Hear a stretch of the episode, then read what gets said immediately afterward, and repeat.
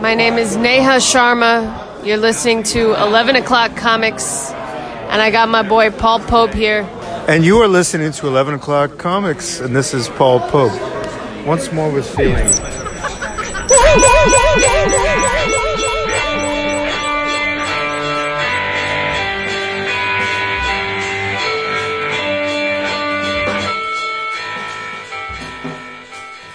Surprise!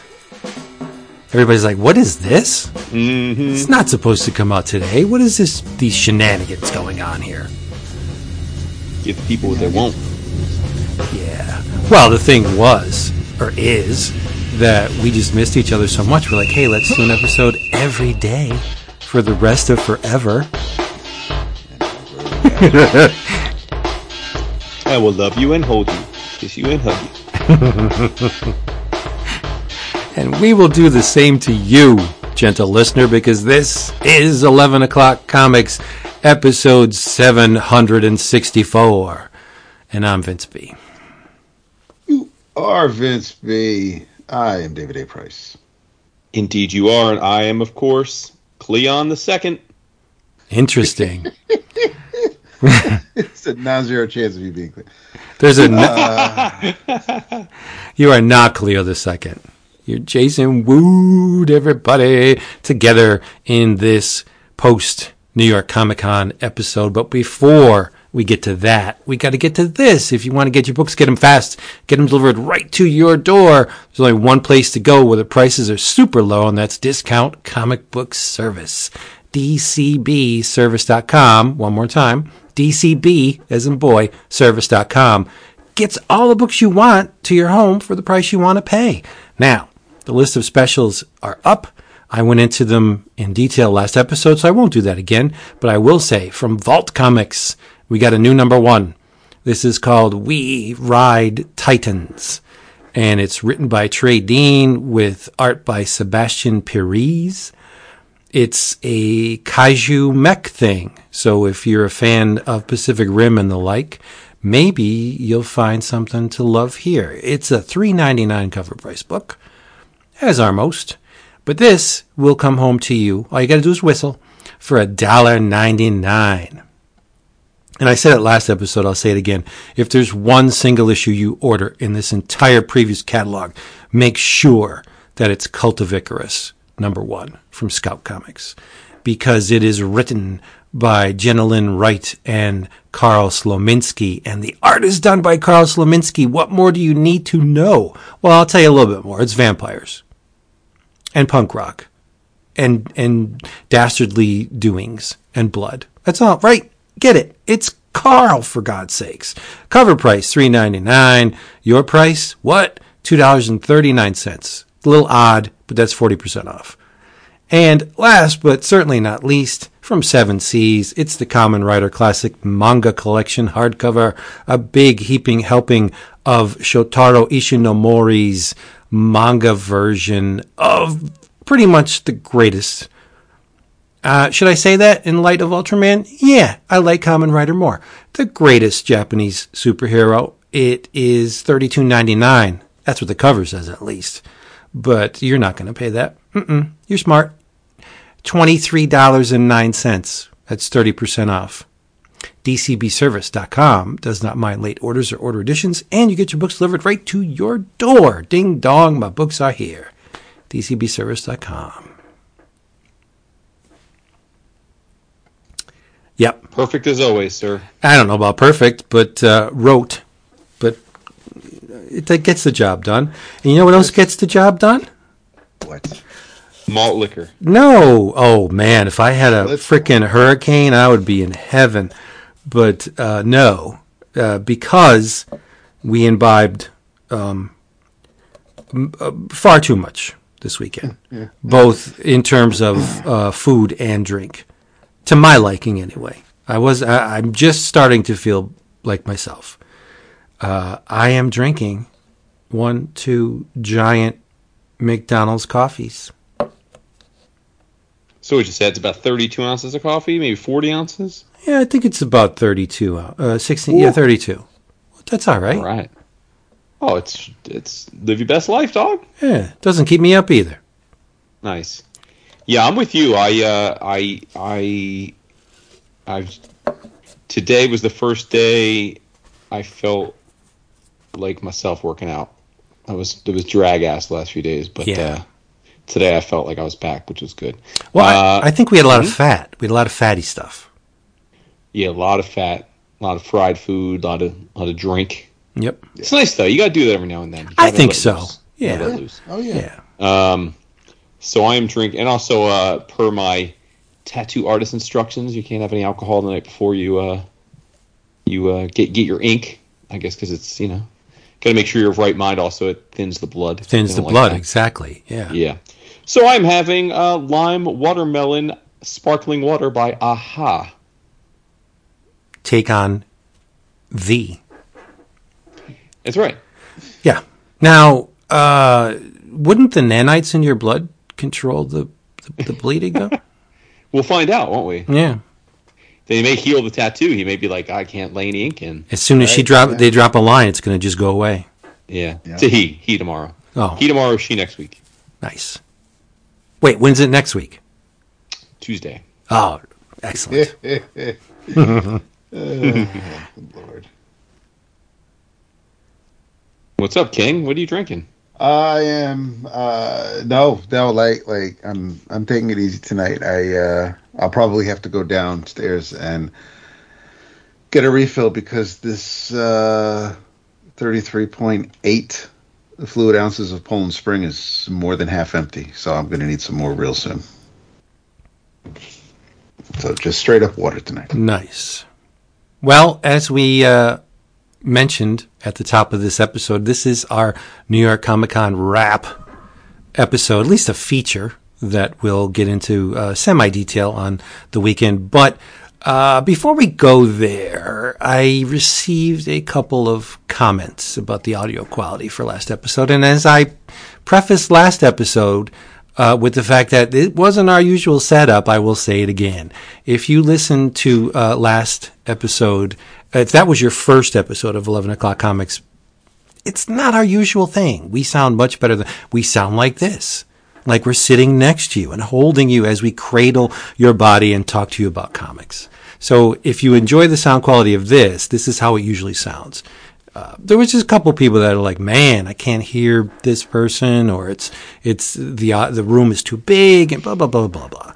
Whatever. I mean, they have every right to comment on it, but uh, it was an anomaly, as detailed in the beginning of the episode. So uh, they should have ran with that, but they didn't. They took it upon themselves to contact me. So whatever. Well, listen. In a way, it's a it's a it's a sign of love. They they they want they want the full experience. I get it. I, it, uh, no, I completely understand, and I welcome any kind of constructive criticism, which this was. Mm-hmm. So thank you for that. Keep us on our damn toes, right? So we get for for Dap and I trying to share a mic. Yeah, and you know, it hit me because Dap had the splitter, and I, and I said to Dap after we recorded, I'm so stupid. We should have hooked that splitter up in the USB C thing, and you both could have had your own mics.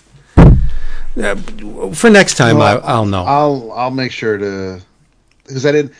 It was weird because I didn't have my MacBook. I just I just brought my iPad. And I I don't know why I brought the hub to begin with. I guess I wanted to show you because it's got all the ports. It's got the Ethernet and HDMI. But I'll um I'll make sure I'll I will do my damnedest to make sure I have it for uh before we head out to see. No, that was the universe dangling that hub in front of my consciousness to say, "Here's the solution to your problems."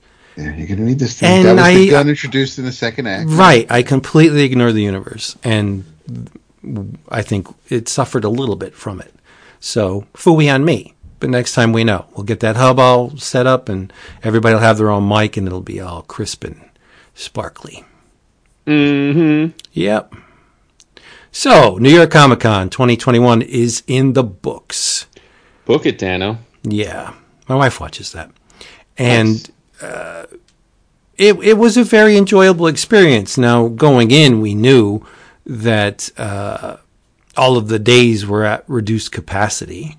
Mm-hmm. What exactly what that reduced capacity was, we weren't, we don't know.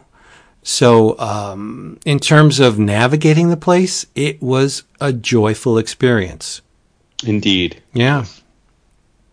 Yeah, Yeah, I mean, it, it was. Uh, I mean, we don't have any official numbers, but but I, I would say we agreed that it was somewhere between 20 30 percent of what a normal con would be, uh, New New York Comic Con would be Yeah. for each day. So like, uh, so and that that's a uh, it was a um, uh, a relative thing. So so Thursday and Friday are always less crowded than than Saturday, uh, and and that was the case this time.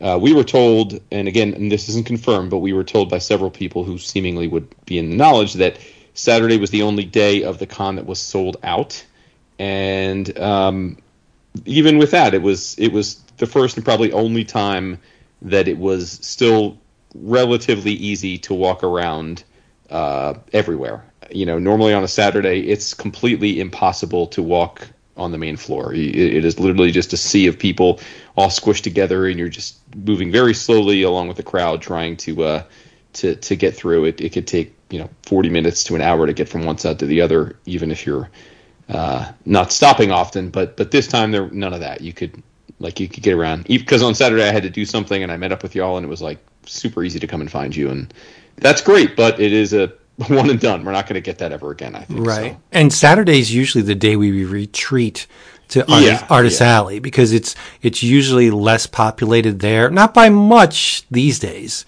Um, meaning the the in in under normal circumstances, Artist Mm-hmm. Alley has a lot of foot traffic, but nowhere near the main floor. Because a, a good number of the people that go to New York Comic Con aren't there for Artist Alley; they're there for the tchotchkes and the. Um, I, I I saw the writing on the wall when uh, Funko wasn't going to be there. For sure. Yeah. Yeah, I mean my um my coworker uh, and her husband are also geeks, and they generally go uh, w- for one day to New York Comic Con, uh, and they did go on Saturday. And I was curious because they aren't artist pe- they aren't artist alley people. I think they spend very little to no time at artist alley each year, but they seemingly always have a great time. And I was curious to see what they would think, you know, quote unquote normies uh, and they had a great time. They they thought it was great, even though the publishers weren't there and and the Funko and some of the other big vendors weren't there. They still thought there was lots to see and do. So uh, ultimately, that's all that matters, right? It seems like people that went had a good time, and Oh yeah, there was still a lot to do, a lot to see. Yeah. Um, and I think the fact that Saturday was a bit on the aggravating side was because Thursday and Friday were so wonderful. I mean, we were just walking around like we owned the place on those two days. Dap Yeah. and I, uh, Thursday we hit a, a vendor and we just scooped up a bunch of books.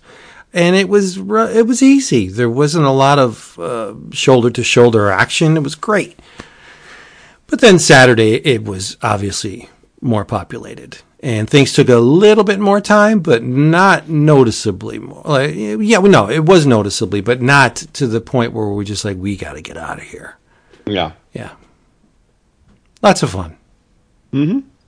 And I, I think the other big difference was that while it was uh, certainly lots of people were still there, um, the, you know, we didn't. Normally, a lot of a con weekend for us is seemingly endless conversations. We go from conversation to conversation, whether it's stopping at an artist's table and catching up with them, to then taking a 10 steps down the aisle and running into to friends to running into listeners. And you know it's it's it's dozens of different long conversations. I mean that's really what it is. Uh, and that really wasn't this con. Um, we we it was a combination of us not seeking those conversations out and also just there being such a lower volume of people that we have the kind of intimate relationship where we would seek that out. Like we had um, you know we had a few obviously and, and, and certainly we spent a ton of time with the felix comic art crew uh, dwj and uh, felix and yams and lambert um, you know had a nice conversation with jay gonzo. Um, you know, I caught up with the Essential Sequential crew, you know, and a few others here or there, but but but it wasn't, you know, we didn't spend a lot of time having conversations, and and the, again, the nice thing about that was, uh, you know, it's it's the most quality time that uh, we got to spend together in a long time. Like we True. we really did spend a lot of the weekend just the three of us talking about life and and and and uh, you know, and, and it's great that after all these years we still can. Uh, learn new things about each other. we had, we had some, we had some pretty we had some pretty heartfelt conversations this weekend. I. Yeah, well, right. It's true. I let my guard down once. you did. You did the outer carapace. You forgot to bring your, your hard outer shell. Yeah. Uh, but don't forget Stegman. We spent a good amount of time with, with Steggy. yeah, for sure, for yeah. sure, absolutely. Yeah. And uh, I don't know if he even likes being called that, but I'm going to call him that anyway. But um, and the uh, the highlight was the uh, Felix uh, sponsored dinner that uh, we got to schmooze with Stegman and Daniel Warren Johnson and Tradd Moore and Paul Pope And Paul Pope. and, And Paul Yuko Pope. Shimizu. And, yeah, sure. Uh, Yuko Shimizu, yes. Yes. Uh, it was a wonderful, uh, once in a lifetime experience, and um, Yeah, a lot of fun. we recorded our thoughts on that in great detail. Uh, not only the events of said dinner, but um, just how um, amazing it was and our feelings on it, and that was served up to our patrons. Yeah.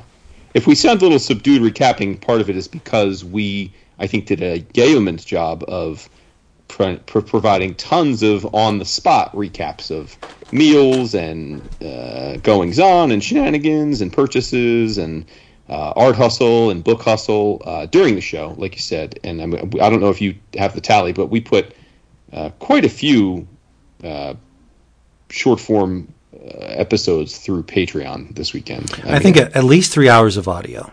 yeah. So, yeah, at least. And video and photos and yeah, it was. Yeah. But I, Yeah, I the- no, I will say the only New York that topped this one in terms of content was the one where we did uh, creator videos. Gabriel, Gabriel Hardman, Oh, yeah, Jim yeah. Mahfood, like we did a lot of videos one folks, year. Yeah. And uh, Jason was all up in my grill because apparently I put the camera too close to the speaker, and he was like, "Dude, you know, back off." I was like, "Oh, well," but uh, people's grill. yeah, that was uh, more content than this one, but not by a whole lot. I mean, we, we really bombarded them this year. And if you want to see what all that's about, go to patreon.com forward slash 11 o'clock comics. Uh, you probably won't be able to see a lot of the New York Comic Con stuff, but we're going to open it up uh, before Christmas. So everybody will have access to everything. And you can see just what insanity goes on in that uh, neck of the woods. So uh, keep that in mind. I don't know when we're going to. We'll let you know when it happens when we open up those floodgates. So you'll be aware of it uh, soon, really soon. Yeah. But yeah, I didn't buy as much as previous conventions. and there wasn't as much to buy, right? I mean, a lot of the there were vendors there, but but but certainly again, it was a, a, a fraction of what would normally be there. Yeah, you got the the uh, pièce de résistance with that uh, beautiful page of art. Why don't you tell them about it? Oh, oh, well, yeah. I mean, I, I, as part of all this, I my normal art hustle was was throttled way back, probably to my my booze uh, hap joy. They probably had great joy in that. Um, Not true. I I checked my notes. I mean, the last three New York Comic Cons, I came home with over fifty pieces at each of those Comic Cons. Uh, I came home with uh, five pieces this this trip, uh, and they were all they were there were two commissions prearranged.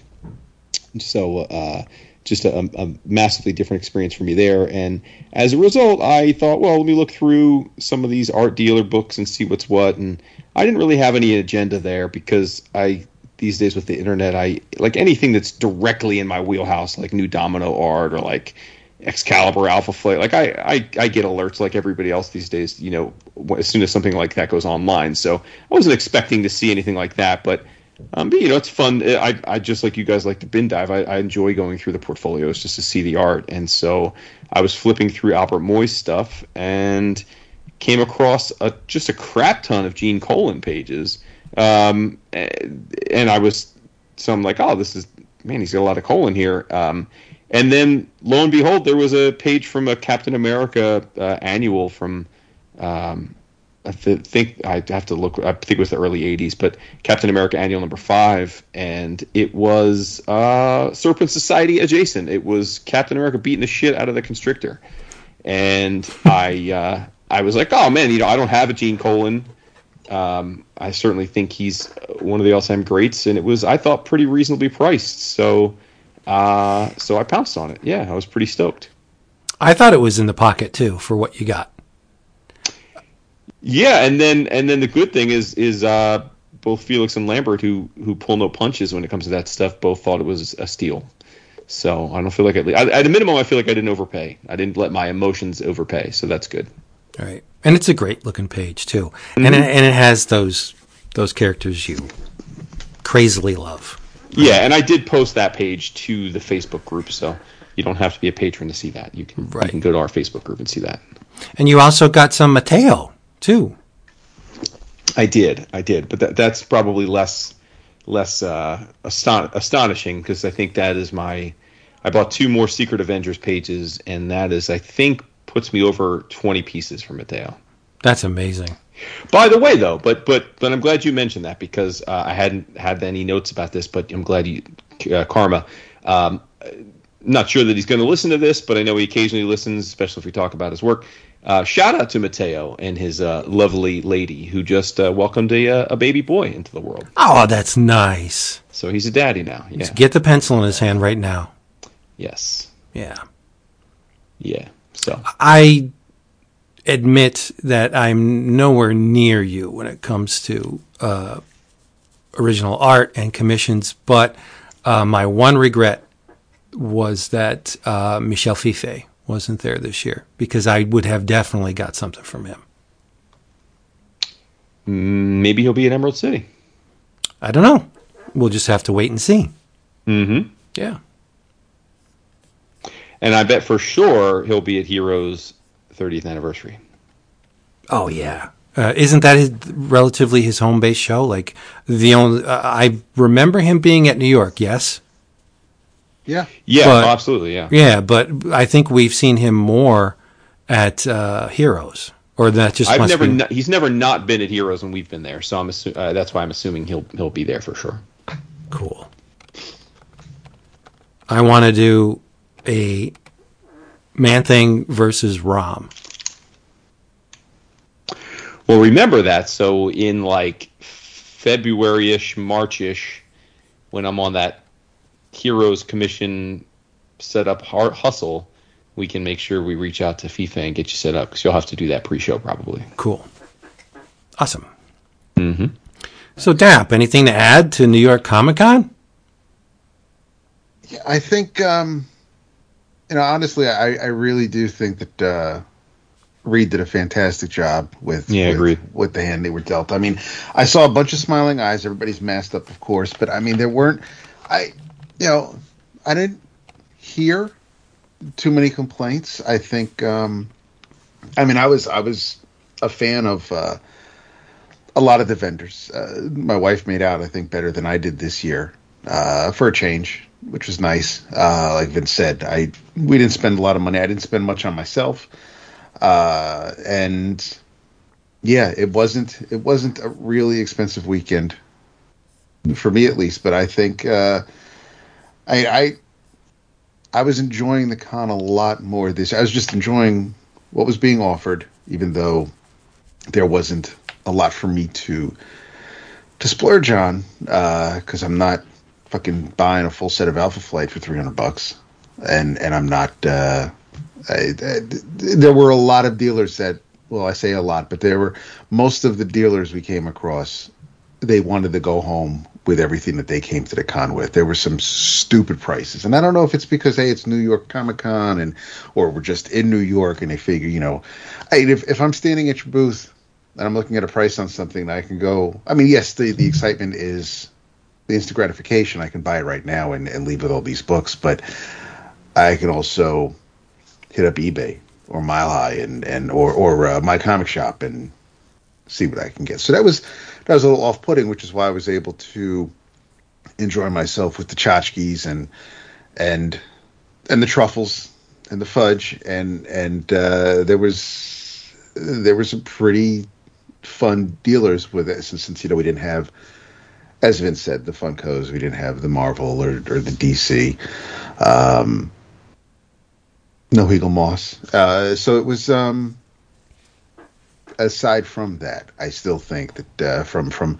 from checking in to to getting uh, you know to to showing the clean bill of health and and uh, the the wristband and walking around, just everything there.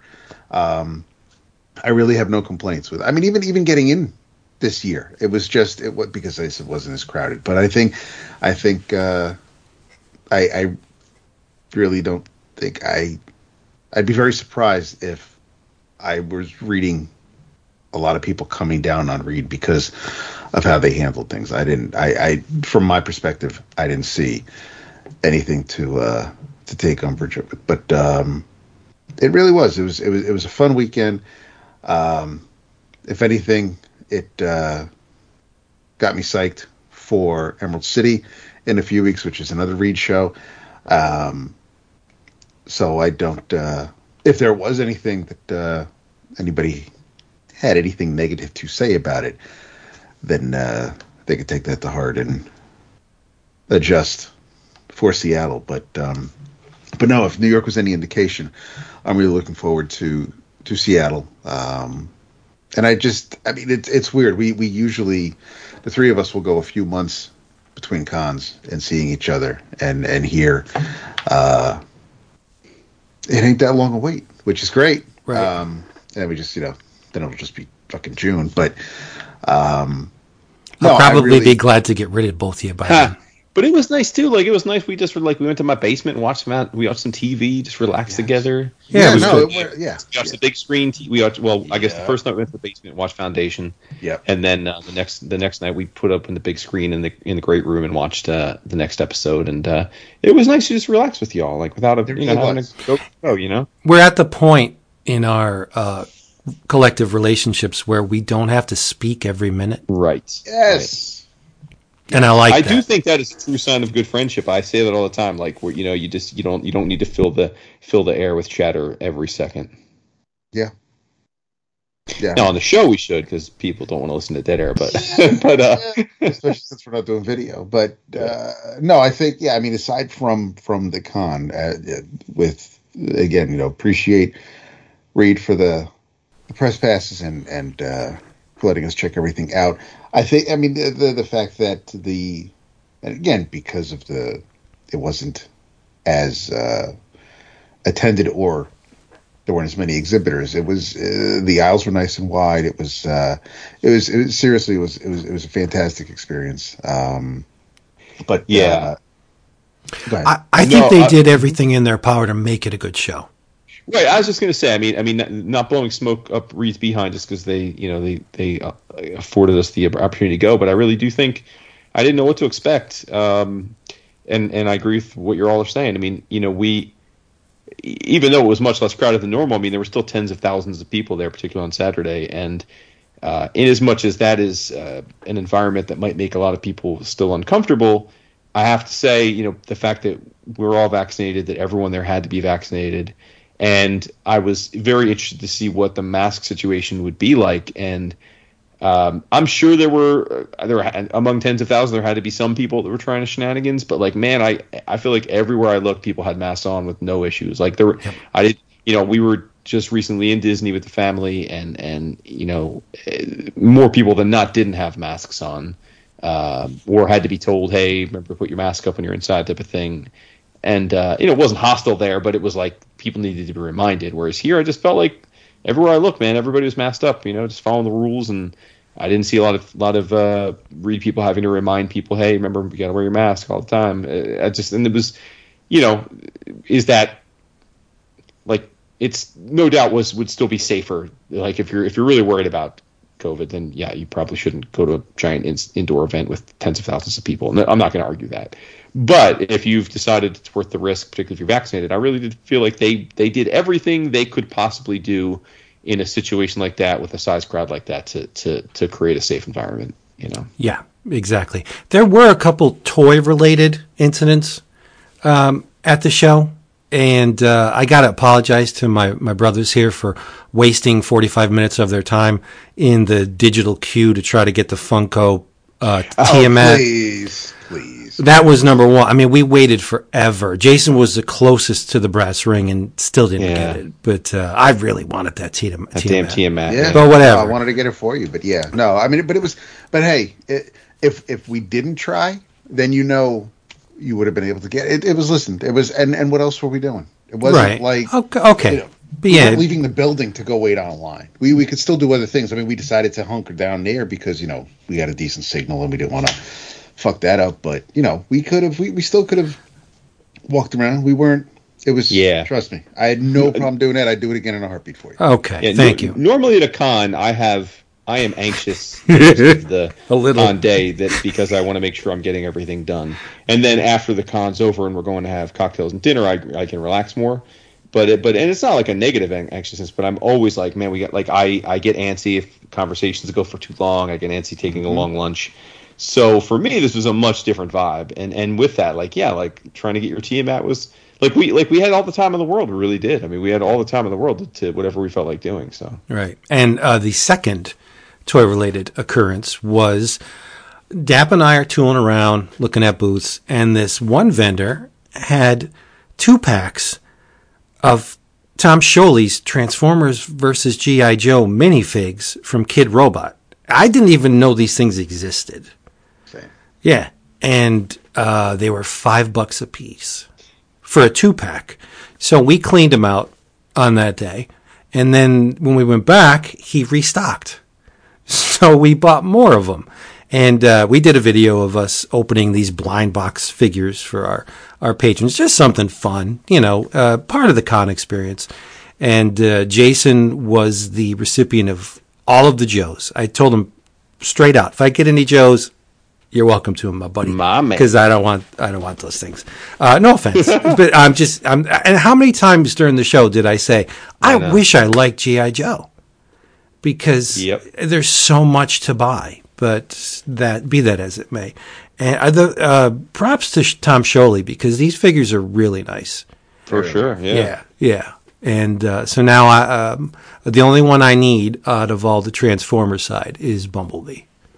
So that's you can get that Oh, for okay. it's cheap, but uh, got the Glow Optimus. The they're they're wonderful figures. So if you see them, uh, Tom Scioli and the box has his art on it. It's great. It's like a little Tom Scioli experience, and I, I bet you he loves that. That he has these little figures made in the the visages of his uh, creations. But yeah, great stuff.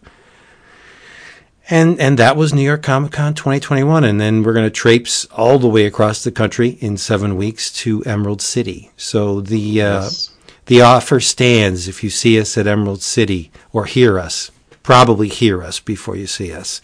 Yeah. Uh, Yeah, come on see- over. If you see Jason and his two bodyguards. Yeah, right. Yeah. And uh, and by the way, we we said this uh, a week or two ago, and we announced that we were going to Emerald City formally. But um, we already heard from a bunch of of, of EOC familia who uh, are West Coasters that haven't ever had a chance for us to meet in person. So that's going to happen. But also, um, I, I am I am making the assumption. We'll see, but I am making the assumption that Emerald City is going to be um, more normal, meaning like crowds and and people and artists and stuff than New York Comic Con was, just because we'll be two months further along and they'll have learned from this. Uh, the travel, I think the biggest issue is that the travel ban will be gone because you know a, a massive amount of European uh, and South American artists who had initially said yes to Reed for New York had to uh, had to opt out uh, because either they were countries were still banned in the travel ban, or um, in a lot of Latin American countries, the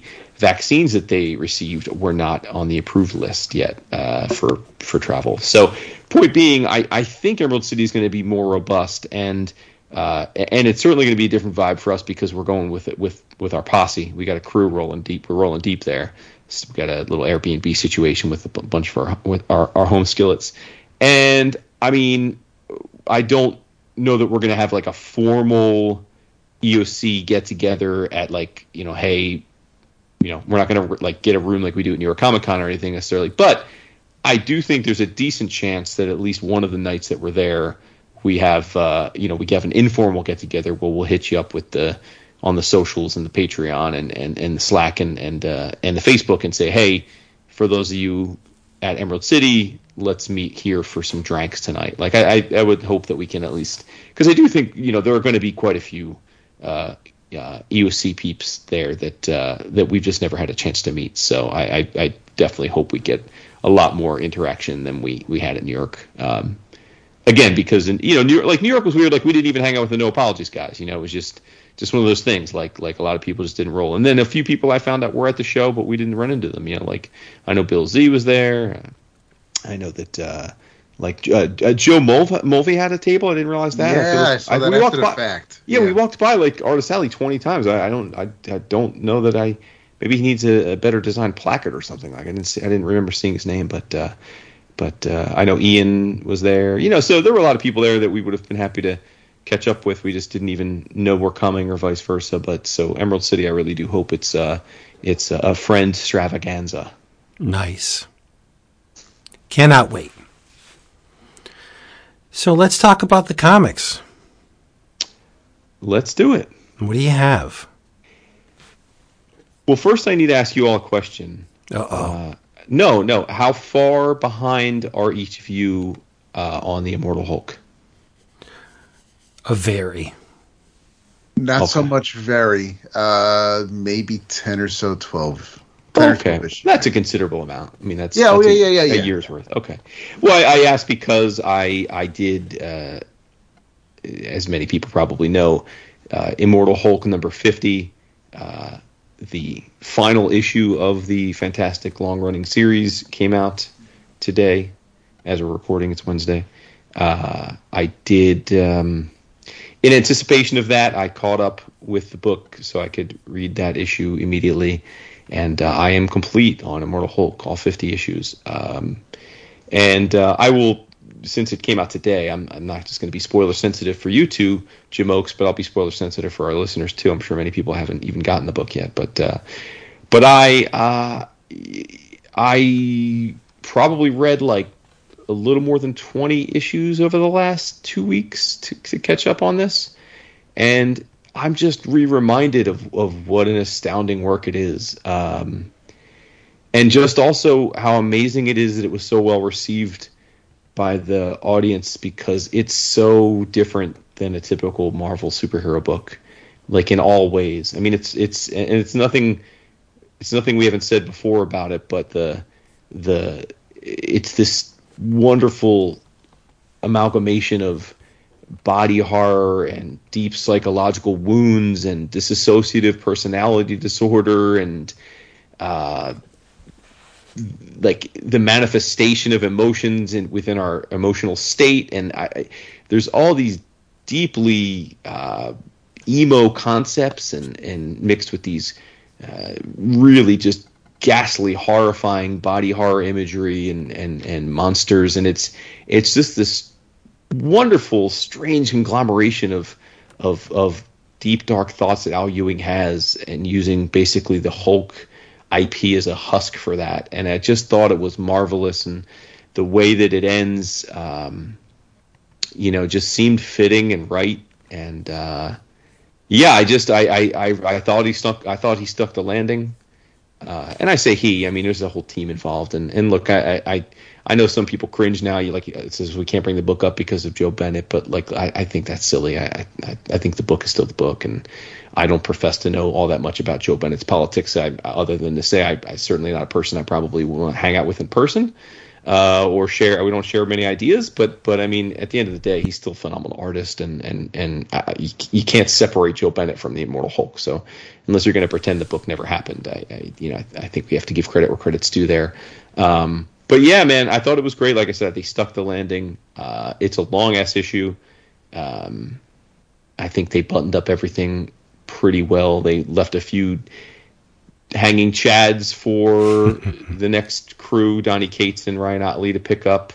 And uh, you know, the thing that, that I loved about it is is and especially reading such a big chunk again is that um, I just love the idea that you can take such weird avant-garde positioning on this character, but then not at the expense of like it not fitting into what's come before. You know, I mean, to me, that's the real masterstroke of the book. Like all the Hulks we've ever seen are all the whole like they've all existed. Like like you know, and it's like the Peter David Hulk and Red Hulk and Joe Fixit, like they all are they all look different by design because they're literally different manifestations of Banner.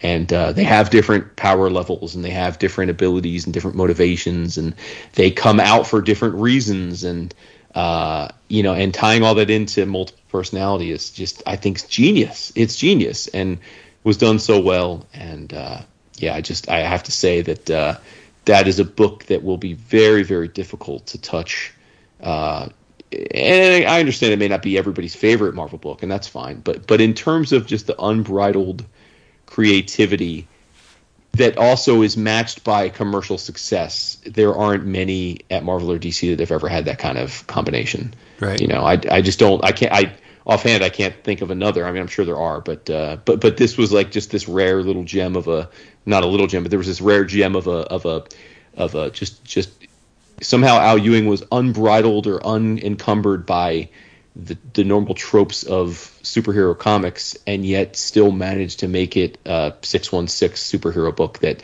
shouldn't really piss off any continuity wonk if if they're if they if they're if the, such things still exist. So.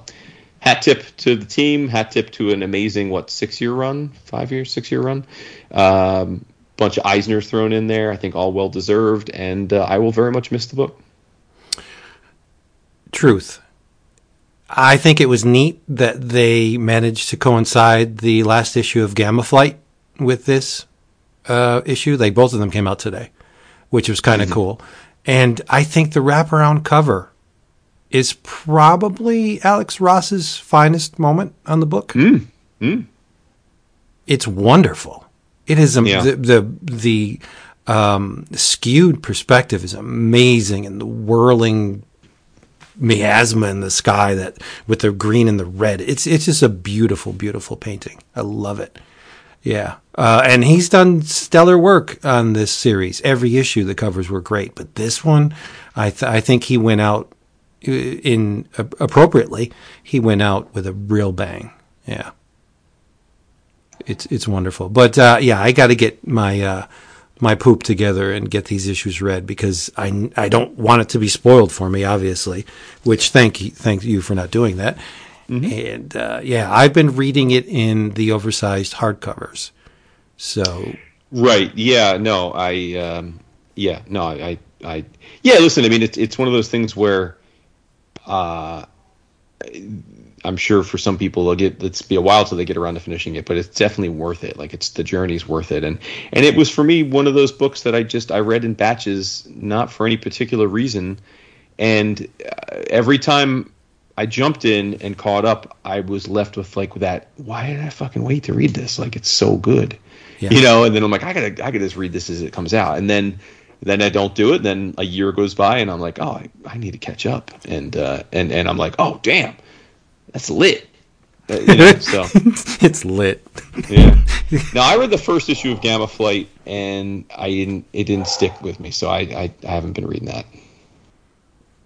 I read the first two. I, I, I liked where it was going, but uh, again, I need to uh, marshal my forces and get all these things read. There's just too much to read. Yeah, and we we bought more of it during the con. So I, I Uh, who, who, who, we being the uh, the royal we of you and David, not Yes, yes. I was sitting in my comfy chair reading uh, some of the things I will talk about in a in a couple moments, and I'm looking around at all my book, all my paper, and the the the typical tried and true old. I really don't need to buy new things.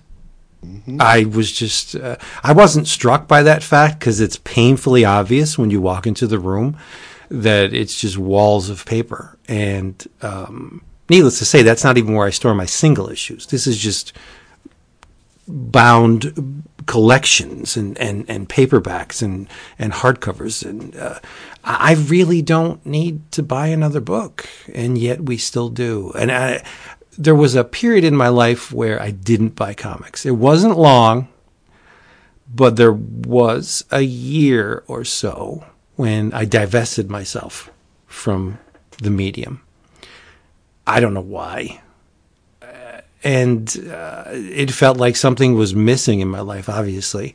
So I've never stopped, and I don't seem to be able to stop, which is kind of scary, right? Who the hell needs more paper? And yet there we are. Well, you know, thumbing through the boxes.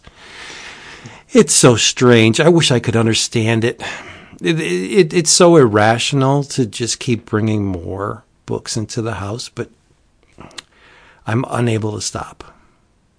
Listen, we all have our demons, and I always say that uh, if you have an addictive personality, Yeah. You need to. I know in a perfect world, everyone say, "Oh, you just just cure your addictions." Well, it's pretty deeply embedded, and I think all collectors, and and, and so I, I'd like to think that. Uh, at least I rationalize it by saying uh, this is a much healthier in the grand scheme uh, thing for me to obsess and be addicted to than uh, than lots of other things that you could be addicted to. True. Yes.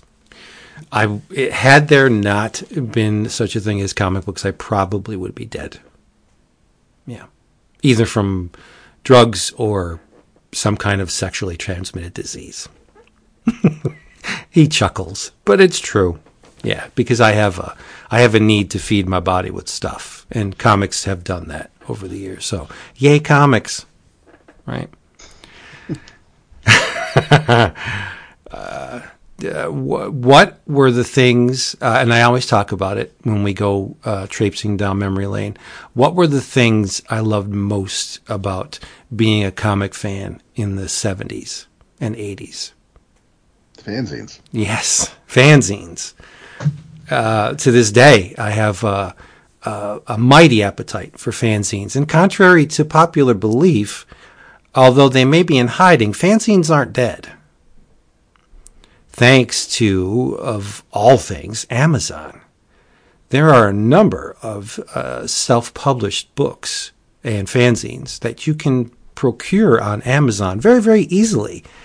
Uh, I believe it's called CreateSpace, where you know you up- upload your your digital files and Amazon prints them, and you know they're the said publisher of things. So I mean, there are a plethora of fanzines on a number of uh, different subjects, but the subject here is comics, right? So I want to make people know about a uh, a number of fanzines available on Amazon, helmed by one man, Justin Marriott. He's the editor of all these things that I'm going to tell you about. The first is a, uh, a magazine sized uh, prestige format thing called Monster Maniacs. Right in the pocket, right? Two issues were published to date. This uh, number two has a uh, cover date of spring 2020 but uh, I would fear not. There probably will be more of these things, but Justin helms a ton of fanzines, uh, most notably Pulp Horror, Paperback Fanatic. Uh, uh, just search him out on Amazon, Justin Marriott, and you'll see all of the things under his uh, umbrella. But Monster Maniacs, uh, why did I buy this? Well, the second issue has uh, a Tom Sutton cover. And uh, if you put Tom Sutton on the cover, I'm buying it, right? This magazine slash book, uh, among other things, there's a number of interviews in here. Uh, one with Paul Ware, publisher of uh, Vampire fanzine. It's a Vampirella fanzine. There's another with Midnight Magazine's Eric Wright. Great magazine. Eric is much like myself. He has a serious crush on Emanuele Taglietti. This guy's amazing artist. There is a talk with John Szpunar, the author of Xerox Ferox. You probably heard me mention that book in the past. He's also the editor of FantaCo's relaunched Deep Red magazine. And do you know who the art director is on Deep Red magazine? You do. You should know. James Whiting. Margot, the Intergalactic Trash Oh, Collector. no, J yeah, Dub. Fantico. yeah, Yeah, yeah, and uh, publisher of the uh, Slaughterhouse fanzine. There's uh, an article uh, by Jesse Todd that takes a look at the enduring popularity of Vampirella. It's a bit fluffy and light, um, but he just uh, lays out all of the various publishers that um, had the character and uh, asks that question like, why is Vampirella so uh, popular? And it, there's not really an answer, right? I think uh, all you have to do is look at the character to see why she's so popular. But uh, so the some of the better articles, the deeper, the, the more meaty articles. There's a Brit centric look at the Dracula legend in comics by Jim O'Brien, and it, it covers all the bases. Now you're probably going to say, okay, Dracula in comics, Tomb of Dracula, Dracula Lives, right? You know what else is there? But um, all of these uh, fanzines under Marriott, uh, he's British, so there's there's a uh, British slant to all the articles, which is great, right?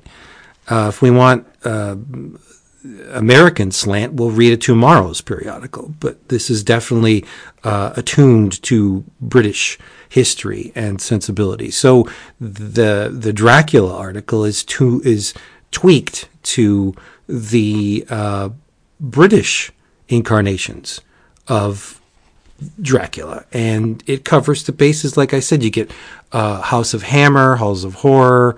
There's Paul Neary and John Bolton commentary. Uh, it goes through Scream and Eagle and Misty in 2000 AD, and it gets to um, the New Amer- New English Library self-titled Dracula magazine, and I have always wanted these things. Uh, they used to be advertised in the back pages of the Monster Times, and I fetished them. And I was a kid at that time, so I never bought them. They're incredibly hard to find, and when you do find them, they're expensive.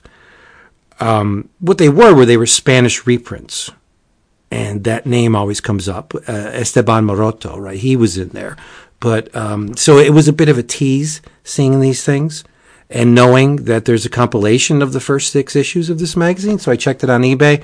Needless to say, I will not be buying it. Uh, it's ridiculously expensive. Uh, there's an article on um, Legend Horror Classics, which was a series of poster magazines. So why are these things noteworthy? Other than that they're horror comics, uh, they were or they did feature the very, very early work of Kevin O'Neill. We're talking 74, 75. Kevin O'Neill's been making comics for a long damn time.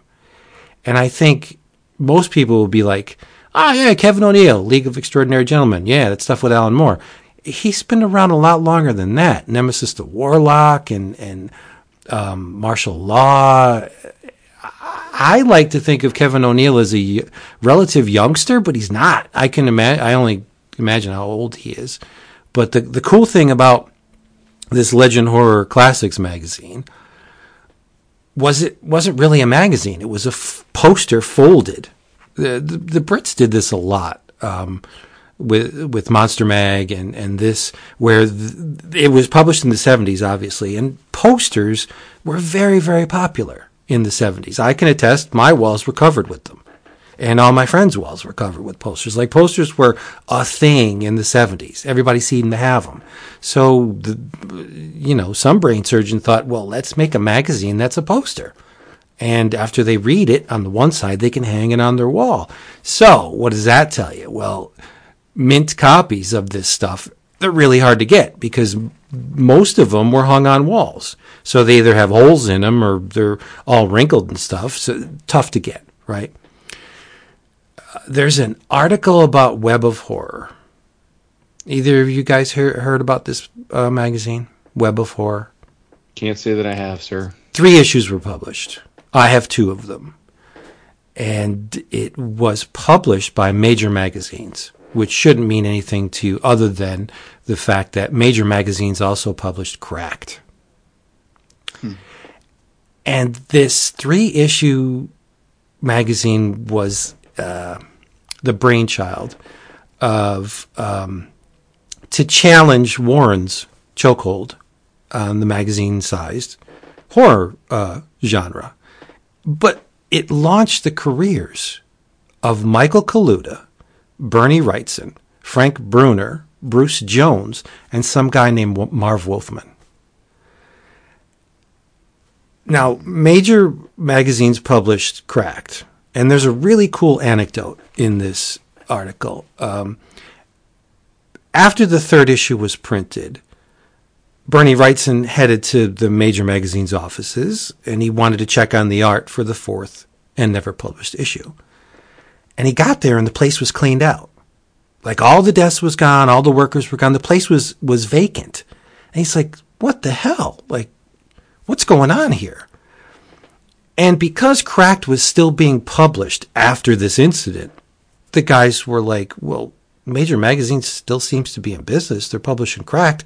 Let's let's see if we can find out what's going on." So Frank Brunner managed to track them down, and he arrives at the the this new offices and he tells the secretary, he's like, "Yeah, I'm I'm the new editor of Web of Horror. I want to check on the art for the fourth issue." And she leads him to a storage room, and and while he's in there alone, luckily he had his portfolio with him.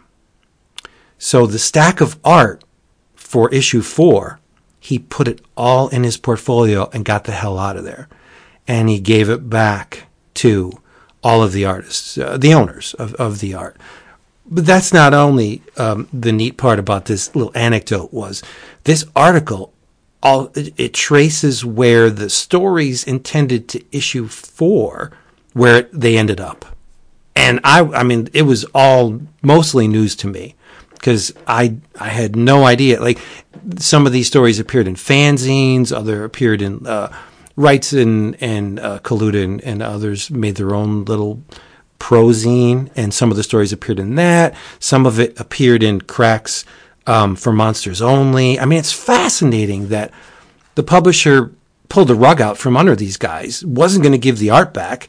Brunner goes in there and takes it, and then the stories have new life after the fact. Um, it's I love information like this because it just makes the things that I enjoyed back in the day all that more vivid because now I know the process that went into them. Uh, the article also focuses on the work of established artists that appeared in the magazine, most notably the awesome and severely underrated Ralph Reese. Uh, and it's it may be I don't know maybe uh, for the entire duration of the article. Many times it's stressed that a lot of the artists and writers that worked on this Web of Horror magazine did so under pseudonyms because they didn't want to piss off Jim Warren. Jim Warren forbade anyone working for him to work for another publisher. So it's they wanted to escape the wrath of, of Jim Warren. That was a, a cool little uh, tidbit. And then uh, back to Tom Sutton. There's a major article on Tom Sutton's Charlton work and everybody laughs, you know, Charlton, eh, you know, bargain basement, crappily printed, garbage comics. I, I don't agree with that. I think Charlton was anything but. Yeah, the production values of the Charlton books were lacking. I will agree to that. But the content was not. And this article by, again, Justin Marriott, he pens the, the, the real meaty articles in this thing. He goes through all of the, uh, not all of the, the uh, a lot of Tom Sutton's cover work for Charlton, and then at, he uh, bookmarks or bookends his article with synopses of a lot of uh, Tom Sutton's Charlton stories. But he does so knowing full well that our buddy Craig Yoe has a Creepy Things work of Tom Sutton book under his umbrella, and he doesn't synopsis, synopsis, those stories that appear in that book, he does the ones that were left out. That's awesome. That takes into account, like, yeah, this thing exists. I'm acknowledging it. And I'm not going to retread anything you already have read, being a Tom Sutton fan. So here's stuff that you may not know about. Like, that's just money in the bank. So if you are a horror fan like myself, this thing is only $10.99. It's full color throughout. It is a bargain and a half. It took me probably around three, four hours to read this thing. Do the math. That's like two fifty an hour, right? Well worth it. So go on Amazon, search for Monster Maniacs. There's two issues published to date. I have the other one here. Among other things, it focuses on National Lampoon's comic work with um, Frazetta and Wrightson and um, Barry Windsor Smith. So if you don't know any of that, this will educate you. Get on this. I got more fanzines, but I'm going to shut up for right now and uh, hand it over to someone else because I'm tired of talking. You love the zines, my man. Yeah, I do. I do. I, I like to know, uh, unlike yourself. Um, no, I, I like to know what what went into the, the making of these things, and and if you're going to tell me about a conversation between Frank Brunner and Bernie Wrightson, like I'm all ears or eyes, as the case may be.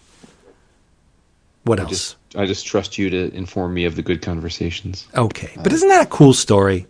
Oh, 100 percent. Yeah, Yeah, it's just I, neat. Yeah, I, I, yeah, I like the old, I like the old school stories of, of, of interactions artists and creators had with each other. I, I just, uh, yeah, just, just, And I'm I- just not a zines guy. I don't know. I never thought about this. I, I, I never pulled myself out of uh, being in the moment reading Tomb of Dracula, but Gene modeled his Dracula after Jack Palance, who did play Dracula. Yeah, and it's it's obvious now when you look at it, but heretofore I never even considered it. Like that was just Gene's depiction of Dracula. Like I never, obviously, if if I mean it's subtle. It's not a dead on Jack Palance, right? But you could see like the the jowls and the the the the that simmering, you know, uh, cracked eye Palance stare. It's there in his Dracula, but I never noticed it until I was informed about it through this zine. I can't ask for anything more than that. I love, I, I, Yeah. I love fanzines. Kind of bummed we didn't find any this weekend. Not any affordable ones anyway. Yeah, that's true. Yeah, there were some, but not not uh, wasn't willing to part with uh, that kind of money for them. But I'll tell you, if you go on on eBay, zines are rising uh, in price as w- in accord to all collectibles. Like stuff that we could have gotten for uh, pennies on the dollar, not so anymore. It's funny if all the pictures I posted from New York Comic Con on my personal Facebook feed, so the, the stuff that would have been seen by non-comic fans, the the the picture by far that got the most reaction was the uh, mint in case Super Mario Brothers that uh, Heritage had an estimated value of hundred thousand dollars. That's craziness. People were baffled.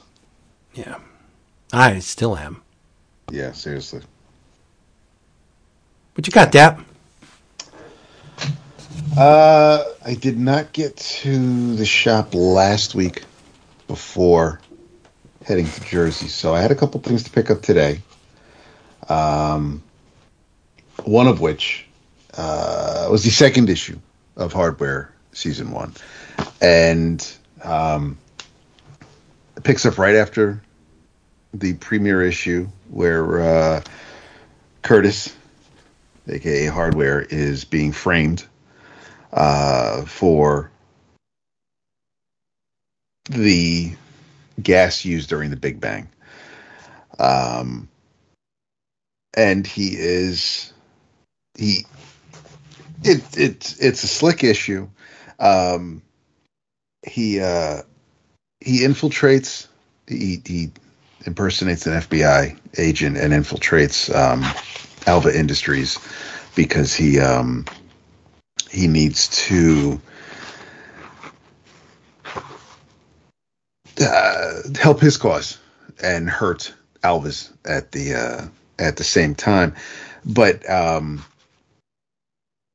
Alva is knows more than he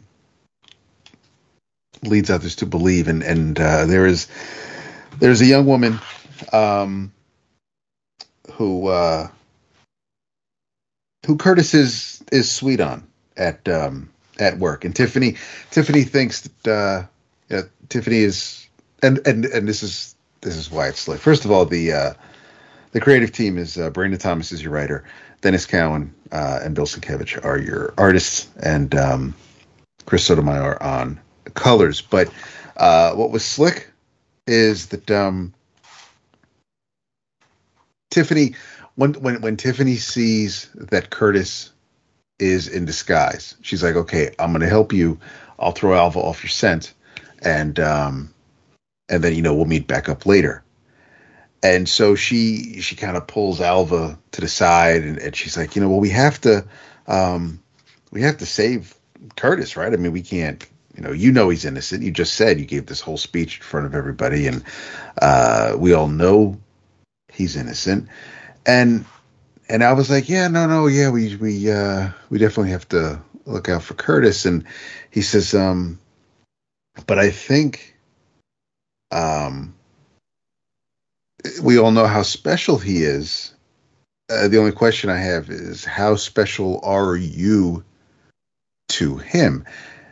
And um, he's explaining that uh, he's noticed he knew for a while now that uh, Curtis is kind of sweet on Tiffany. Um, he tells her, you know, I've known I've known about you two for a while.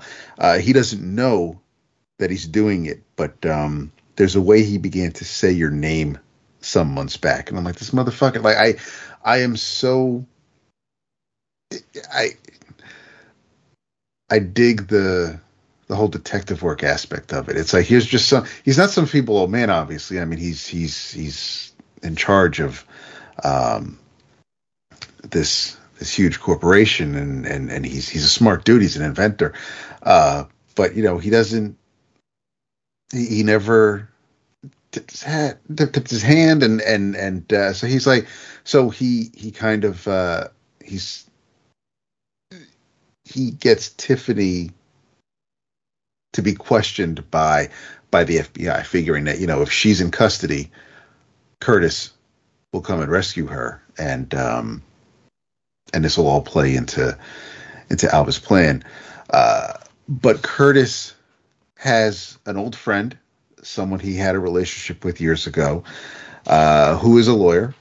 So he uh, he goes to um, Bakari's apartment and uh, surprises her when when she uh, when she gets home from uh, from class. But um, so he's asking Baraki. I'm sorry, Bakari. He, he, um, Baraki is her name. But so so he goes to her so that she can help Tiffany because in the meantime, hardware has to leave town and, and he's running on fumes. His uh, his suit is losing power.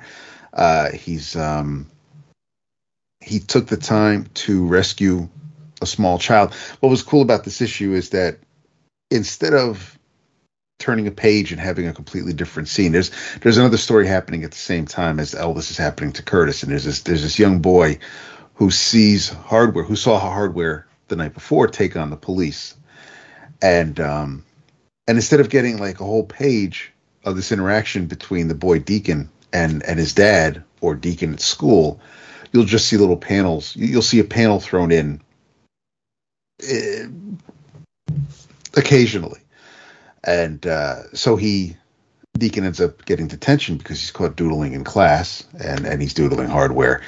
Uh, so he tells dad, "Listen, I got." He texts dad, "I got detention. Don't pick me up right after school. Pick me up later." On their way home, they uh, they get into a uh, there's a car accident. Hardware goes to save Deacon, and but because he stops, the cops get to him, and and they've got their guns drawn, and um, and he's just like you know, uh, I'm I'm getting this kid to the hospital. Anybody stops me from getting this boy to some help is going to get killed. It just tells him flat out, make a decision, and then he busts the little boy out of there. Tells dad, "I'll, uh, I'm sorry about all of this. I'll find you." And he takes him to the hospital, and and all of all while you know his AI is telling him, "Listen, you know, you don't you don't have enough juice to get to the hospital to do everything else you have planned," and Curtis is just like, "We, we got to do what we got to do." And and what's slick is at the um, at the end of the issue is how he gets out of Dodge, um, which I don't want to really go into. It's just it, it just really plays into the whole smarts of it all. I just I I am uh, I am I really have a um, I have an appreciation for smart writing or people who when when your characters are, are, are backed into a corner but not everything is you know they're not I just I appreciate characters that are always thinking ahead of of uh, of the opposition, good or bad. Whether it's I mean, because it, it it happens. Um, you know, it's it's it's like Luthor always getting the upper hand with with Superman. Like when uh, he had kidnapped Lana and uh, threatened the Kents, and and you know, it's like uh, he blew up a couple of his henchmen just because their stink would have gotten to Lex and and and Superman barges in and, and but there's and, and Lex is telling him, I did this, this, this, and this, but you can't trace it back to me. So, you know. It's all good. And and uh I just I really do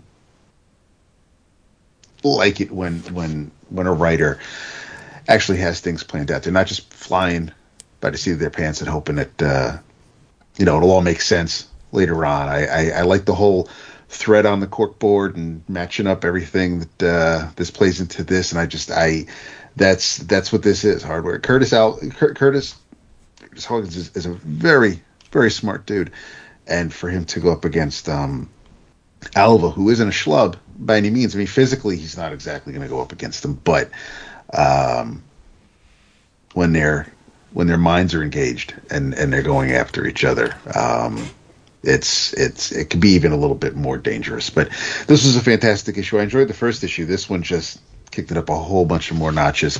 Um, I I I got to get the third issue as soon as possible because because uh, I don't know really what um, what hardware slash Curtis is uh, is going to do once um, once he lands. And and this also ties into a um, Virgil Hawkins. Static has been calling Curtis um, for nonstop. He's just he's he's been reaching out to him because of the events that are happening in the Static book, and um, and Curtis finally calls him back, leaves him a voicemail, and tells him, "Listen, you know, I got, I I, I want to help you. Truly, I do. Um, I can't have you really attached to me right now because I don't I, I don't want anything happening to anybody else. This is this is my fight. I'm the only I'm the only one who should get hurt with all of this. So let me do this. I'll come back. I'll help you. Obviously, at this point, Virgil didn't get that message because what Virgil did in the third issue of um, of Static, but it was it just reminded me of that uh, kind of old timey Marvel Universe books where you know you'd see Spidey swinging in the background of, of some Daredevil or Fantastic Four issue, but um, I appreciate the close connectivity with, with the uh, with the Milestone universe. But this was this was a fantastic issue. I really really liked it a lot. I'm I'm um, it's still it's only the second issue compared to the other Milestone books, which we've gotten at least three of. Um, Hardware's still my favorite of the three. There you go. Nice. You know, since we uh, talked about it last week, um, I'm sure I'm not the only one of us that got a few people. Uh, when I say talked about, I mean uh, Dap talked about the the new Jonathan Kent book. Mm. Um, I'm sure I'm not the only one that got a uh, that got a few pings this week saying, "Hey, I can't wait to hear your thoughts about uh, the news this week." And I, uh, you know, I guess like much love for wanting our thoughts, but I guess if you all know us, I would imagine I'm speaking for you both. Like, I don't have any earth shattering thoughts because I I'm all for it. For I guess I should say what because I'm assuming everyone knows. Uh, it was announced um, actually on National Coming Out Day. I'm sure that was no coincidence. Uh, it was announced that Jonathan Kent is bisexual, and uh, you know I, I I mean I I don't have a strong reaction other than like it's awesome. Like I'm all for it, and I I like I, it's great to see, and I, I I think the world has a lot a lot farther to go, but baby steps. And um, you know, we were just talking about a month or two ago when Tim Drake was um, was uh, depicted as as as bisexual as well. And we, you know, we I think at the time we said from our vantage it was the biggest profile character uh, in the big two comics world to uh, to um, you know be portrayed as LGBTQ by a writer, which is great. Uh, and you know how long would it be for an even bigger character? And I'm not, you know, I'm not sure. You'll have to slice whether you think Jonathan Kent is bigger than Tim Drake. He probably isn't because he's a new character. Um, but I think in terms of the public writ large, the non comics public, it's probably a bigger deal because the headline reads Superman is bisexual, right? Whereas uh, Robin is probably also very ubiquitous to the average person, but not as much as Superman. So I think it's like in a way it's even though yes it's like the comic nerdness says well Tim Drake is a more important historical character in DC than Jonathan Kent. Um, I still think it's it's it's certainly big news um, from a representation standpoint. But I mean I'm I'm all for it. I know you guys are all for it. Like I don't I don't have any groundbreaking thoughts other than it's great and I hope we see more more of, of this. I I don't but uh, I don't know if you guys want to add anything, but obviously it was very big news, and, and it was news that broke through the comics veil and was very much mainstream news this week. Yeah, and and I mean, yes, I am absolutely for anybody who listened to one of our conversations uh, to go heading to the con. It was either Friday or Saturday, and and um, the whole uh, sex and gender, and and I mean, we, we had a conversation about things like that, and it, it the the timing made me smile because I mean, I pretty much it's it's no secret how I feel about these things, and um, yeah, I'm I have absolutely no problem with it. I it, the, the only the third issue is out yet. These are events that happen between the fourth within the fourth and fifth issues, which which haven't shipped yet. Um, and yeah, I whether there was something that could have been um, whether there were any thoughts that could be entertained by the reader when when um, when Jay and John had their conversations before before John even brought him to to the to Smallville to the Kent farm uh, for dinner. The, the the conversation they had it was um it I, depending on the type of person you are, you could have read that and think that there may be something that could grow from this. Now, having no no information on on Jay's background, only knowing you know John as far as going to the Legion and and having a date, um,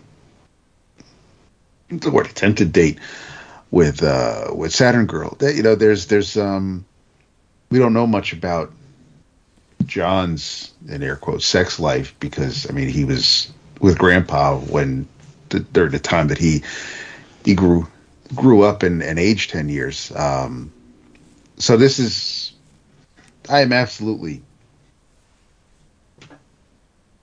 I am,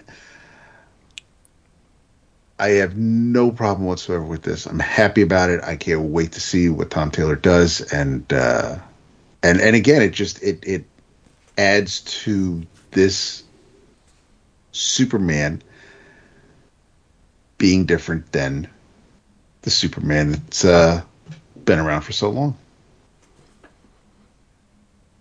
Yeah. I I think it's a very good thing, but I'm not compelled to read it. Cause yeah, I don't think it should. Yeah, I, I don't. I, I I don't want to think that it's like a gimmick to get people to. I mean, if if if as long as the um uh not the interpretation, but as long as as as as long as it's depicted uh, honestly and and and with with thought and care, and it's not you know just. and, and and Taylor doesn't strike me as the type of person to do this, but uh, as long as it's just not something to show glad and say, "Hey, look what we did." I just, you know, right. I, am I'm, I'm fine with things that are natural, but I don't think, yeah, if, if you haven't been reading it, I don't know if this is something that would necessarily say, "Okay, well now now I gotta." Right.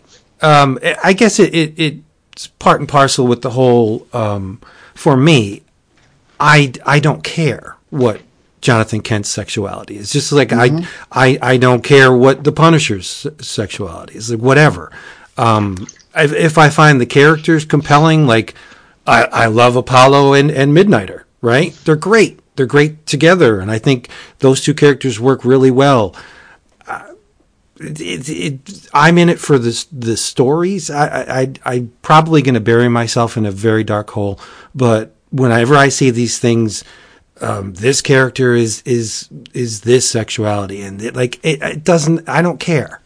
It, I, I'm not saying uh, it doesn't resonate with me. I, I think it's a wonderful idea that that Superman uh, be bisexual. Great, go for it. If that introduces a bunch of people to the the joys of, of sequential art, then awesome. But that's, I mean, something like that is not going to get me to read the book. It's just like saying, oh, in this issue, Wolverine dies. That doesn't compel me to read it, right? Because I, I think there's a component why it, not, it may not be, you know, the entire reason for this uh, new development, there is a tiny component of it that is designed to attract people for said reason, right? Where you say in this issue, Wolverine dies. So a bunch of people are going to read it because they think it's going to be a quote important issue.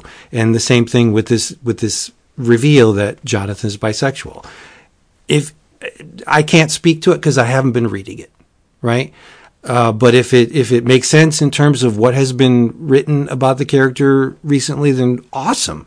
But I just there, there's a merchandising slant to it that be, me being me pushes me away from it.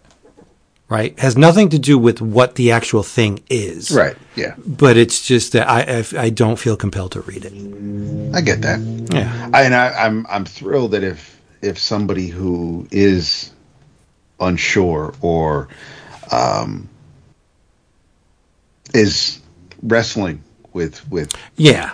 Yeah. then and then seeing you know fucking Superman is like me that I mean I'm that that makes me smile be able to believe and I know Vince loves to hear me say that but it, it is it's it's one of those things where I'm just like fuck yeah then then yeah I'll I'll read that story every day Sure, if it validates or um, helps you cope with feelings that you know you as a reader are having, it's like, yeah, I agree with you. I think it, yeah, it's awesome. It's just awesome. But I, yeah, it, it is an awesome thing. I just don't want to sound like the crusty curmudgeon, but no yeah you know yeah. me. I, mean, I'm so totally open to it. Then uh, wonderful. yes Yeah.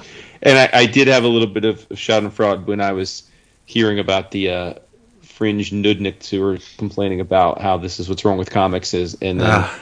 Uh, no, I'm saying, and the great news is that we get the Comichron year-to-date report, Q3 report that shows that we just had more units, more floppies sold uh, in the third quarter than we've had. Uh, it's the second most, uh, it's the second best quarter of the last decade in the comic in the in of, of selling single issues. Not you know That's crazy. Because you know people are like, oh, it's about manga now, and oh, it's the collected editions. Wow, I like. Do it again. Do it again. But uh, no, it's like no, you know, Nick's uh, over 25 million copies of comics were sold last quarter, and uh, it's it's like I said, it's second best of the decade. So uh, comics are alive and well. Just maybe the comics you don't want to read are alive and well, Right. But uh, you know what? Then expand your horizons. True dat. True dat. stay hating Yeah. I'm gonna expand your horizons. please do You always d- do. Who doesn't love mummies? Well, in what context? Uh, mummies. The the, Well, the- I the- mean, like, who doesn't love mummies? Like, I mean, I'm not crazy about uh, all mummies, but but you know, I'm like with all things. You give me a good mummy story, I'm down for it. exactly. And if boy, if you love mummies, the seventh issue of Pulp Horror again, helmed by Justin Marriott, it's all about mummies. There are mummies in novels, a lot of paperback covers. There is an article about mummies in the pulps. There are checklists, bizarrely, checklists of mummy short stories. It's insane the, the amount of research that must have gone into this. But the reason I'm talking about it is there is a long article on mummies in comics. Right? And it starts in the 40s. Hit comics, all flash. Then you got Witches' Tales and uh, the uh, a lot of pre-code horror books. Uh, it goes into the Charlton stuff and some EC stuff.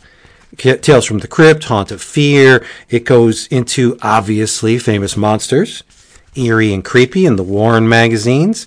There's Castle of Frankenstein in here. Quasimodo's Monster Magazine. Like this is a smorgasbord for me because I love all monsters of the movies from Marvel, of course. House of Hammer because this is a, a, Brit centric periodical. Then Skywald makes an appearance with Scream um, and uh, eerie pubs with witches' tales, tales from the tomb, terror tales. Like I have most of these magazines, and then it goes into Marvel and DC, House of Mystery, Ghosts, Secrets of the Haunted House, all featuring mummies.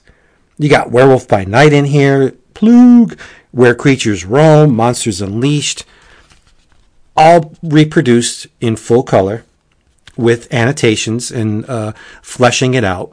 But at the risk of being that guy, uh, and isn't it awesome whenever someone says at the risk of being that guy? Because probably they're going to turn into that guy. Uh, there's a cover reproduced in here from the Monster Times.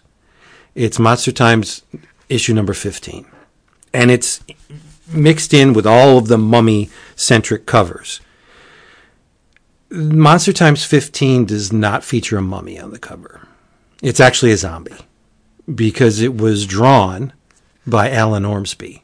And how do I know this? Because Alan Ormsby wrote and starred in my favorite movie of all time, Children Shouldn't Play with Dead Things, of which this is an illustration, or from which this is an illustration of his pre-production drawings for the the undead that he the, the zombies that he created for the movie. And there's an article in the magazine of him detailing his makeup process. He also did the makeup. So uh, one demerit because it's not a mummy and it's surrounded by mummies. But other than that, it is a flawless, near flawless uh, presentation of uh, just everything mummy. You get the German take on mummies in their uh, pulps and comics. Then uh, to cap it all off, there's one thing that's not mummies, and it is a, a eulogy for Steve Ditko and Harlan Ellison, who had passed around the publication of this. So, uh, pretty much a very narrow or small net because it just features mummies. But I loved every page of this thing. It's it's a wonderful little uh, periodical. I have other issues of Pulp Horror, uh, and I just bought this to complete what I do have. I don't know why I held out so long on this one, but I did, and I'm now I'm like kicking myself because this was a wonderful experience. Uh, so if you love the mummies and pulp horror in general, go to Amazon again.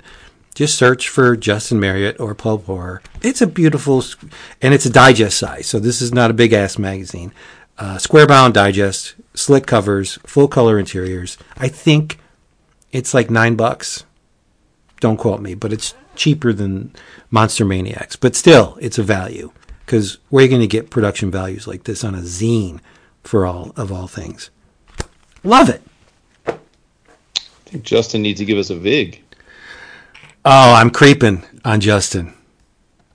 Yeah, there's a message board, uh, Brit Horror, and I did some searching, and he's a member. So I'm like, fuck it, I'm signing up just to to uh, be Like, alerted. hey, boo. No, just to be alerted to the fact when he has new periodicals out, because I'm always in the mood for more uh, of his publications, Nice.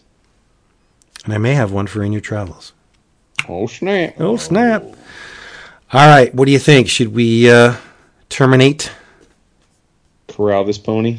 Yeah, everybody, this episode of 11 O'Clock Comics has been brought to you by Discount Comic Book Service, dcbservice.com. Get your books, get them fast, get them delivered right to your door. Get your pencil out or any other writing implement and jot these things down. From Vault Comics, We Ride Titans, number one, will cost you $1.99. Brand new series from Vault. From Scout, Cult of Icarus, represent Carl Slominski will cost you $2.39. And last but certainly not least, from Seven Seas, it's the Kamen Rider Classic Manga Collection. You can kill a person with this. It's going to be so thick. will cost you $23.09. Uh, I'll make this quick because this is a huge issue and I don't want to belabor the point.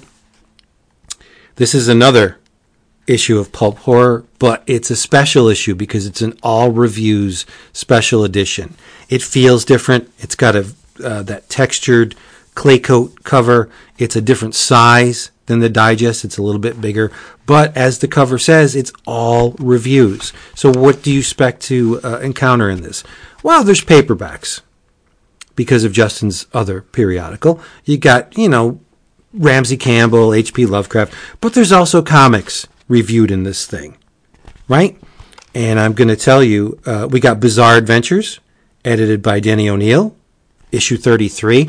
It there's a, like I said, the pulp uh, number seven, which was a very small net because it just focused on mummies.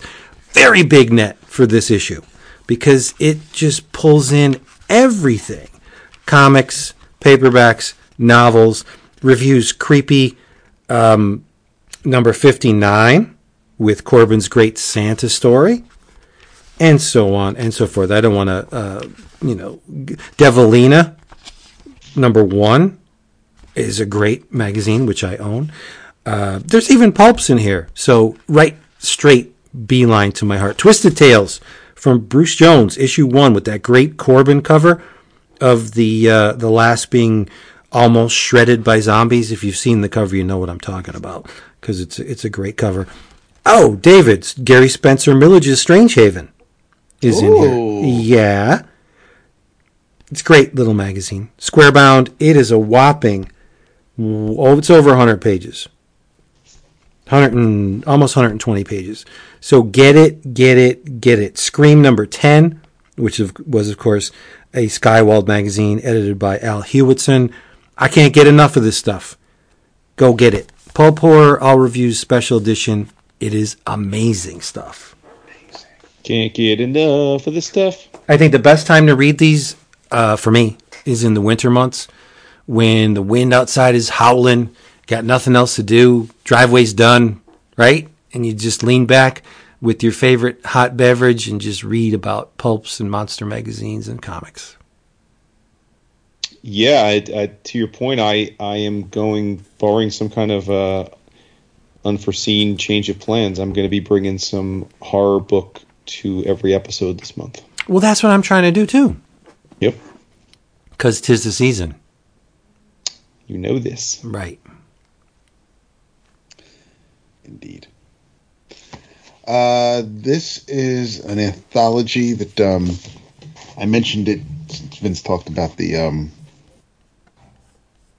the amount of content that the uh, patrons received over the weekend. I spoke on the way to Jersey and then on the way back home. But one of the on the way there, I mentioned this anthology that I had started um, called "Noir is the New Black." Noir stories noir stories from black creators. Uh 16 stories in this book. 40 creators. Um it was published is published by fair square comics. Uh when i saw some of the names on solicit previews a few months back i was definitely um gonna snag it.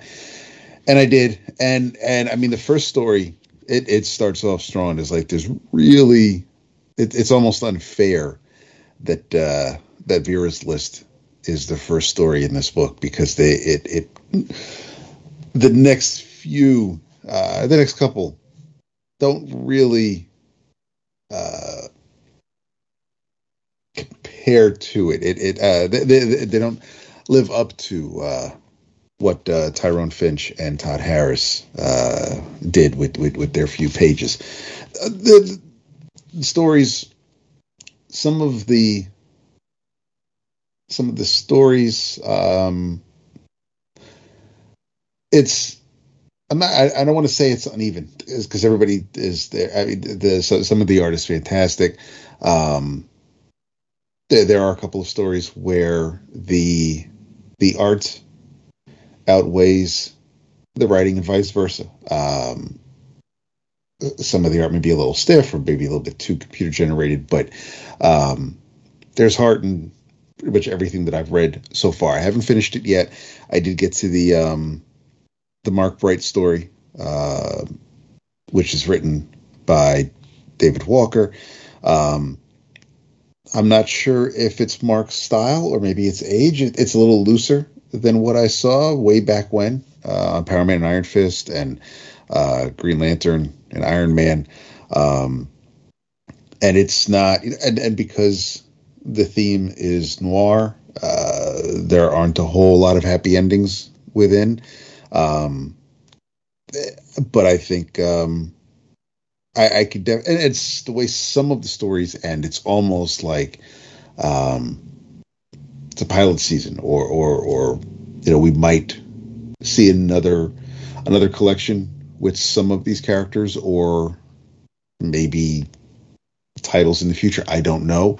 I don't know if um, if these are just stories that everybody got together to write and and just you know this is it because uh, because there are a couple that are just a little almost like I'm wondering if I missed something because maybe it started somewhere else or um, but I don't see anything um, you know footnotes or editor's notes or anything like that. There are a couple of even stories that have a bit of a sci-fi or mystical bent to them but I really really uh, like this collection a lot. Um, I the there's there's there's a bunch of names that uh, are unfamiliar to me that I do want to seek out and look for more work by them. Uh, there are a couple of names that uh, that I have seen before, and and uh, am happy to see in this collection. But in your travels, if you can get uh, get your hands on a copy, Noir is the new black by Fair Square Comics. Sounds dope AF. I think you dig it. I think so too. Um, in what I will say is a, a very well timed release, considering that this was solicited three months before. So kudos for lining up the timing. Um, and I'm going to blow everybody away here. I'm going to recommend a Dynamite book in your travels. Oh boy! right? Yeah. Uh, check out Ian Fleming's James Bond Himeros number one. Wow. Yeah, I know. You're like, wait, what? What's going on here? Dynamite is is is is uh, Vince's territory and James Bond is Daph's territory. True, true, true, true. Um, I have occasionally tried out a James Bond comic, and they've never really kept me around. Uh, even though I do consider myself very much a fan of the films, I mean, uh, see, seen them all, love them all, have a box set. Um, but uh, this one I pre-ordered um, because of the creative team. Um, it's written by Rodney Barnes, who uh, I just think is doing just fantastic work with Killadelphia, and it's drawn by Antonio Fuso, who uh, was the primary artist on my favorite GI Joe run of the last 20 years in GI Joe Cobra. So I just felt really safe that this was going to be a book that had the right kind of uh, patois, the right kind of vibe and, and, and dialogue, and certainly visually that it was going to appeal to me at, at a minimum. Um, and I was right. Um, now, Himeros is a, a, Greek word. It's a it's it's a, a, a minor god. It's basically the god of sex. Um, and, and, this this is a pretty pretty cool setup uh, and very of the moment. Uh, essentially, although he's called something different, Jeffrey Epstein is killed or quote unquote commits suicide in prison. Okay, this character is is the Jeffrey Epstein of this world. He he's a super rich guy who owns his own private island, and uh, lots of uh, inappropriate things went on in said island, and now he is uh, he was he was arrested and and he was quote unquote uh, committed suicide in, in prison. Although in this book that's not left to your interpretation because we see that an assassin goes in and kills him. Um, and a lot of powerful people stand to lose quite a lot if he has if the records of uh, of this uh, person's dalliances get get public. And uh, so, what do what do super rich, powerful people do to protect their secrets? Well, they hire assassins, at least in the James Bond universe. And um, uh, dude's right hand woman, uh, again pulled straight out of the pages here, uh, is is alive, and she's allegedly, or at least they suspect, she's got access to all of the files that could be used to incriminate all of these super powerful people. So uh, there is a tremendous price on her head, and uh, and uh, for some reason, uh, not yet clear, I assume it'll be made clear. Um, her Majesty's Secret Service decides that they need to protect her, and uh, they, uh, of course, who do they put put in, in? Who do they assign that to? Well, our man, our man Jimmy Bond. so he has to go and find her and keep her safe, and and and in as much as that's going to be hard to do because more people are trying to kill her than John Wick. Um, it was it was nifty, man. Like um, you know, I I some people may not be that familiar with Fuso's work. It's a very simple throwbacky line style, um, kind of like uh, you know he's of the same campus like a Jock or a Francesco Francavilla. You know, he, this isn't like Bond and, and, and the femme fatales aren't beautifully rendered in a jaw dropping way that you might see like from a Dodson or a Coipel or something. I mean, this is this is not that, but I, I really do like Fuso's style, um, particularly for this kind of of espionage uh, book, and um, I think he gets it's, it's got a period feel to it, and yeah, I was totally in, man. I'm gonna keep reading it. I thought it was a, a solid first issue, set up a, a very plausible, understandable, accessible uh, narrative, threw us right into the action and adventure of Bond even needing to save uh, the uh, the uh, the protagonist's ass, uh, and uh, yeah, so I'm all over it, man. Way to go, Dynamite! Ian Fleming's James Bond Himeros number one. Fantastic. Will wonders never cease? Yeah, no, crazy. What a world. Insane. See, I it's it's it's you know what it is. It's the half life of the goodwill I have toward you guys from spending days with you. It's it hasn't worn off yet. Wow, that's well. maybe I should stick around more. You'd be you'd be buying all the dynamite books. I'd be like, yo, this Doc Savage son. I, I seriously doubt that, but yeah, I one could one could dream. for the win, y'all. One could dream. Uh, one of the things I did read, and um, I, I Did read? I did read. I did it. I'm not going to talk about it, but uh, suffice to say, I am so glad that Sabrina is back and Robert Hack is on it. I know, and you know the thing is, I didn't order the issue because it's so it's been so long. Like I I need to go back and read. Like it's been so long, so I I need to I need, I feel like I need to reread everything that came before it. Uh, most people probably do, but um, there is a uh, the story so far in the uh, beginning of the issue, so maybe Nice. you don't have to read it. But I I'm surprised. Well, I'm not surprised, but even though it's an Archie book, they are not pulling punches with this thing. Nah. This is brutal. Um, yeah, but more on that next episode. A little bit of uh, two two things first. Um, we do have um,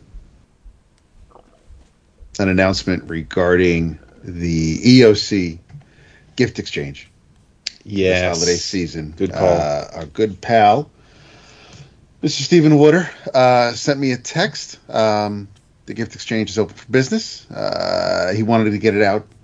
He wanted to get the announcement out earlier than usual this year because there have been some drama regarding the post office and mail delays. Um, so he's still planning. He's planning on closing it on or around November first. Um, so if you are interested, check out the Facebook group. We have the um, we we have his post pinned to the top, uh, or you can email any questions you have to EOC Exchange at yahoo.com. Um, and I believe when he posted it on Facebook, uh, Brian or one of the other Slackers shared it on the Slack, so everybody can get in on it there. Uh, and the other little bit of house cleaning is um, housekeeping is the October book of the month, which is all horror themed.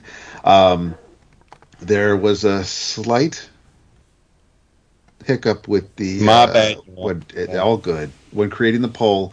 Um, unfortunately, well, as of right now, you can pick more than one item. However, as has always been the case with the book of the month, you are only allowed one vote.